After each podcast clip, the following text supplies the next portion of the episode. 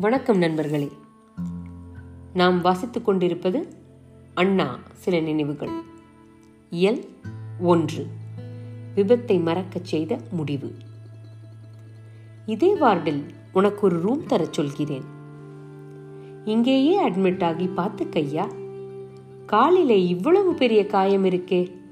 கவனக்குறைவாயிருக்கியே என்றார் முதலமைச்சர் அண்ணா மிக்க கரிசனத்துடன். பெரிய காயம் ஒன்றும் இல்லைன்னா டாக்டர் கலாநிதி இங்கே ஜிஹெச்சுக்கே வந்து எனக்கு ஏடிஎஸ் இன்ஜெக்ஷன் போட்டு. ஈத்தேல் கிளிசரின் மருந்து வைத்து பேண்டேஜும் அவரே கட்டிவிட்டார். நீங்கள் அந்த கருப்பு மருந்தை பார்த்து தான் பயந்துட்டீங்க.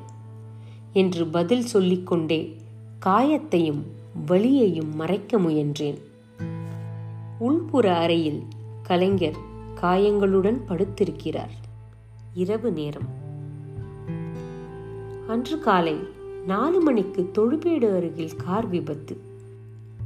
மூன்று முறை கரணம் போட்டு மல்லாந்து கிடந்த காரில் பயணம் செய்தவர்கள் யாரும் உயிர் பிழைத்திருக்கவே முடியாது என்றே காரின் சேதத்தை பார்த்தவர் எண்ணினர். ஆனால் கலைஞருக்குத்தான் முகத்தில் கண்ணாடி தூள்கள் நிறைய சொருகிக் கொண்டன. மதுரை முத்துவுக்கு இரண்டு கைகளிலும் அடி. புலவர் பொன்னி வளவனுக்கு லேசான அடிதான். எனக்கு இடது காலில் சிராய்ப்பு. டிரைவர் பாண்டியன் ஆறு மாதம் படுக்கையில் கிடந்தார்.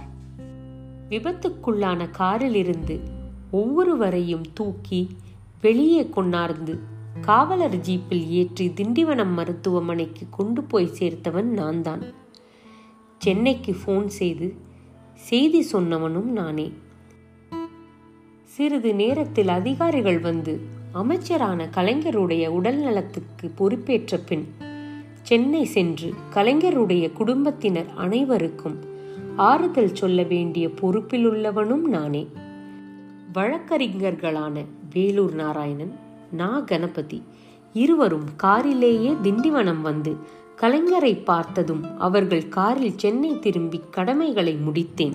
முதலமைச்சர் அண்ணா அவர்களே திண்டிவனம் சென்றார்கள். கலைஞரை ஆம்புலன்ஸில் ஏற்றி மாலையில் சென்னைக்கு கொண்டு வந்தனர். என் உடலில் வேட்டி துண்டு இல்லாமல் ஜிப்பா மட்டுமே இருந்தது. திண்டிவனம் தங்கவேல் தனது வேட்டி துண்டுகளை கொண்டார்ந்து தந்தார். அந்த கோலத்தில் மாற்றுடை இல்லாமல் இரவு மாயவரத்துக்கு கால் போட்டு என் உடல்நிலை குறித்து அஞ்ச வேண்டாம் என்று நானே பேசி துணிகளை கொண்டாரவும் சொன்னேன். உளமார்ந்த அக்கறையுடன் அண்ணா என்னை விசாரித்து கவலைப்பட ஏதுமில்லை என தெளிவாக உணர்ந்த பின் சரி அப்ப என் கூட வீட்டுக்கு வா. தர்மலிங்கம் நீயும் வா என்று அழைத்தார்கள். அவர் அண்மையில் மறைந்த திருண்ணாமலை தர்மலிங்கம். மொட்டை மாடியில் போய் அமர்ந்தோம். இங்கே பார். இப்ப என் இடத்துல தென் சென்னை நாடாளுமன்ற தொகுதிக்கு முரசொலி மாறனை நிறுத்தலாம்னு நான் முடிவு பண்ணியிருக்கேன். சீக்கிரமே பை எலெக்ஷன் வந்துடும். கருணாநிதி ஒத்துக்கலை. வீட்டில் அவங்க அக்கா எல்லோருமே வேண்டாம்னு சொல்றாங்களாம். நீ அவங்க எல்லாரையும் கன்வின்ஸ் பண்ணி ஒத்துக்க வைக்கணும். அது உன்னாலத்தான் முடியும் என்றார் அண்ணா என்னிடம். பெரிய பொறுப்பான ஒரு சுமையை என் தலையில் இறக்கி வைத்த நிம்மதி அவர் முகத்தில் பொழிந்தது. தர்மலிங்கம் சரிங்க அண்ணா. கலைஞரை நான் சரிப்படுத்துறேன். வீட்டில் அக்காமார்களிடம் இவர் பேசட்டும் என்று பாதிச் சுமையை அவர் ஏற்றுக்கொண்டார்.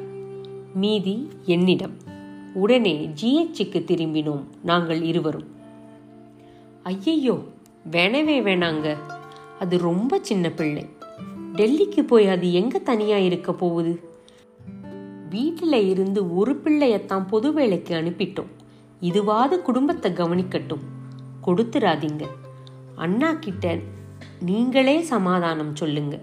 என்று கலைஞரின் பெரியக்கா சின்னக்கா இருவரும் பிடிவாதமாய் என்னிடம் சொன்னார்கள். அண்ணா வைத்த குறி தப்பவில்லை. தர்மலிங்கமும் நானும் தான் இறுதியில் வெற்றி பெற்றோம். இடைத்தேர்தலில் மாறன் அண்ணாவை விட அதிக வாக்குகள் வித்தியாசத்தில் வெற்றி பெற்றது. மைனர் மோசஸும் நானும் இணையாக ஒரு மாதம் அரும்பாடுபட்டு உழைத்தோம். பிஏ ஆனர்ஸ் பட்டம் பெற்றபோது தியாகராஜ சுந்தரம் முரசொலி பொறுப்பேற்றபோது நெடுமாறன் நாடாளுமன்ற தேர்தலுக்கு நின்றபோது முரசொலி மாறன். அன்று முதல் இன்று வரை தம்பியை யாரும் பேர் சொல்வதில்லை. எம்பி என்றே வீட்டிலும் வெளியிலும் அழைக்கிறார்கள். ஆயிரத்தி தொள்ளாயிரத்தி அறுபத்தி ஏழு செப்டம்பர் தஞ்சையில் அண்ணா கவியரங்கத்தில் பங்கேற்கச் சென்றபோது கார் விபத்துக்குள்ளான அன்றே ஆஸ்பத்திரி வார்டில் வைத்து அண்ணா எடுத்த முடிவும் முயற்சியும் வெற்றி பெற நானும் முக்கிய கருவியாக இருந்தேன் அல்லவா?